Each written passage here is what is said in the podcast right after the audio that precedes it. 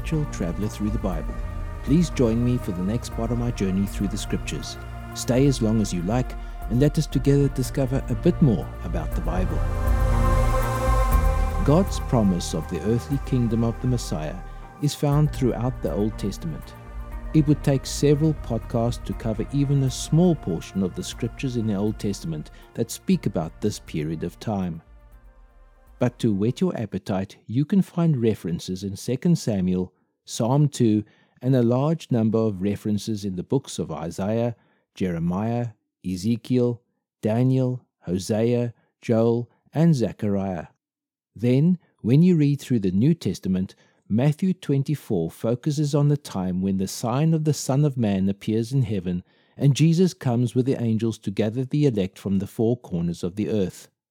That heralds the beginning of the glorious millennial kingdom. So both Old and New Testament are just loaded with promises with regard to the kingdom. In Revelation 20, we are shown the earthly kingdom of the Messiah. We are actually looking at the restored earth almost restored to its original glory. It is ruled by the Lord Jesus Christ and the saints of all the ages. Up until Revelation 20, everything has been premillennial. Everything has been pre kingdom. In the last podcast, I deviated a bit from the normal study of the scriptures and focused a bit on the different perceptions of the premillennialism and amillennialism in regard to the binding of Satan during the millennial kingdom. In respect to the binding of Satan in Revelation 20, there might be some questions about demons and what happens to them during this period. Scripture tells us that not only is Satan at war with humanity, but he also has a whole host of beings that Paul calls in Ephesians 6 the spiritual forces of evil in the heavenly places. What happens to these spiritual forces of evil when Satan is removed? Let me go briefly back to last week's passage, Revelation 20, verses 1 to 3. Then I saw an angel coming down from heaven, holding in his hand the key to the bottomless pit and a great chain. And he seized the dragon, that ancient serpent, who is the devil and Satan, and bound him for a thousand years, and threw him into the pit, and shut it and sealed it over him so that he might not deceive the nations any longer, until the thousand years were ended. After that, he must be released for a little while. Now, nothing is said about them in this passage, but we shouldn't expect that any single passage of Scripture will teach everything there is to say about a subject, whether it is mentioned. There is a term that is often quoted by many Reformed theologians to address so called contradictions in the Bible, or when a single verse of Scripture is used out of context to reinforce a humanistic philosophy or heretical teaching. That term is Scripture confirms Scripture. This means that a single verse should never be used to advocate a position, as Scriptures will always corroborate and explain each other. Although the question of what happens to the demons once Satan is removed is not mentioned in Revelation 20, the question is answered elsewhere in the Bible. In Isaiah 24, verses 21, it says exactly what God will do with the demons. On that day, the Lord will punish the host of heaven in heaven and the kings of the earth on the earth. Now we already know by this time that the kings of the earth have been punished. This is what the Lord Jesus did when he came in Revelation 19, verses 11 to 21. He assaulted and defeated the kings of the earth. Now, as we read Isaiah 24, verses 22 to 23, we will see how our Lord deals with the demons.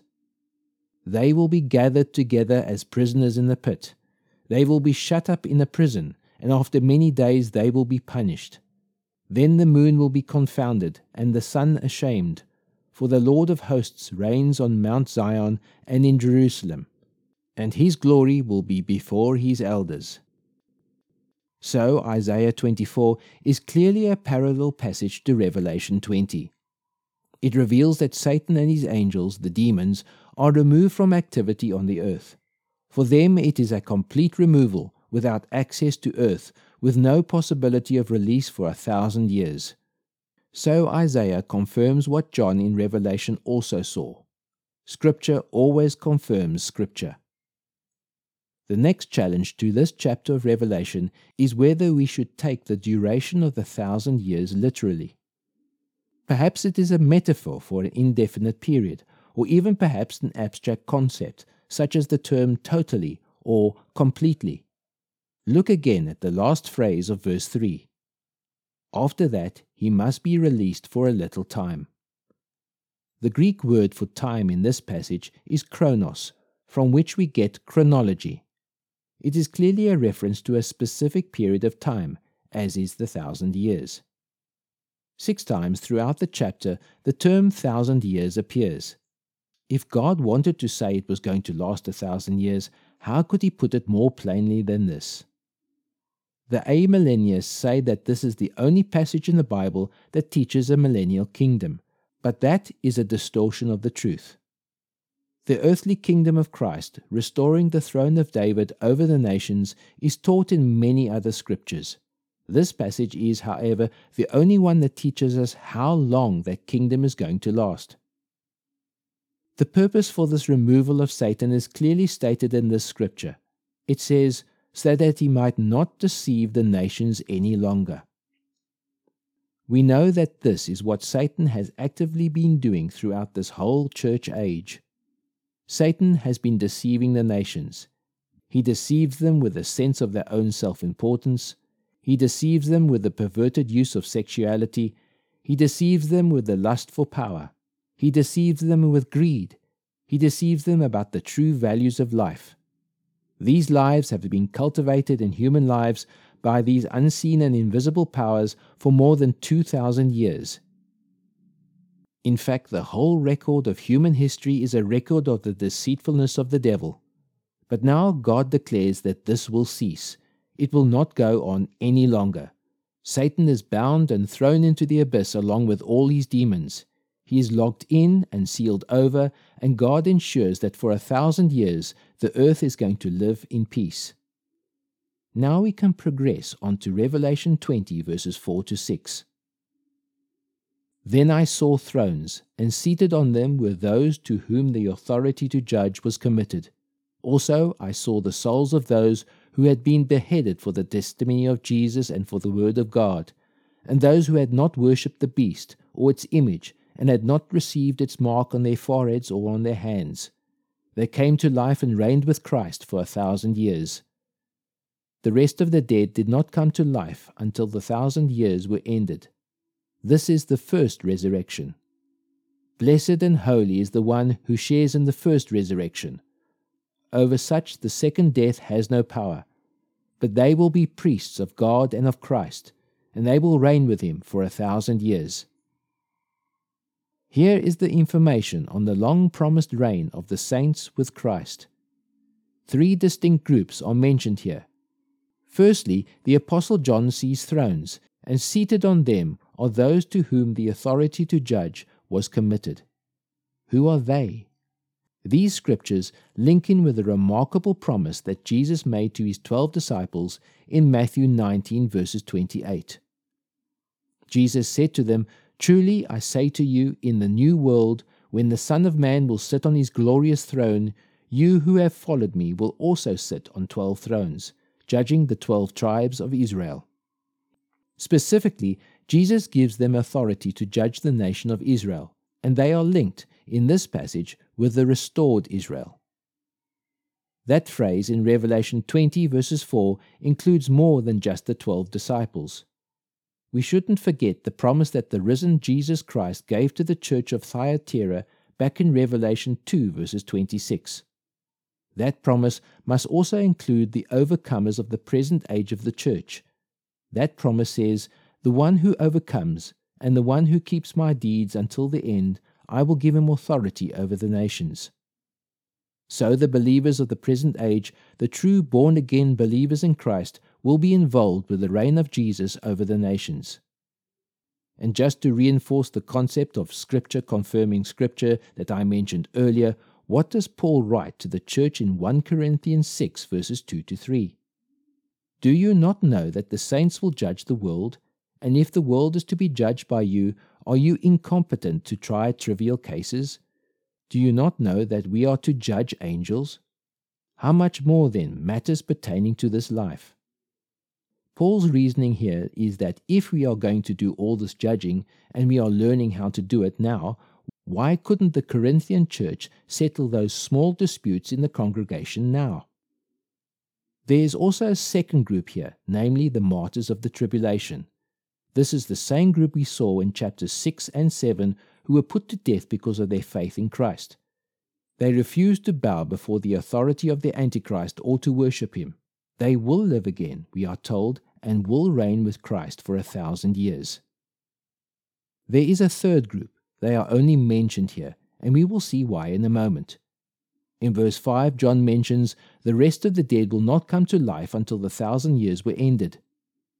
That refers to the unbelieving dead, those who will appear before the great white throne, which is described at the end of chapter 20. It should be obvious from this verse that there is clearly more than one resurrection. But amillennialists believe there is only one resurrection, and that it comes at the end of history, and that is the great white throne judgment. Amillennialists believe that there will be a judgment of both the righteous and the wicked dead, raised at the same time and judged in one judgment. If that were the case, and since verse 5 says, the rest of the dead did not come to life until a thousand years were ended, amillennialists insist that the first resurrection mentioned here is not the resurrection of the body, but something which happens in the spirit or the soul. They say that this refers to spiritual rebirth, or the survival of the spirit after death. That is an extremely weak position because the word resurrection in Greek literally means to stand up again.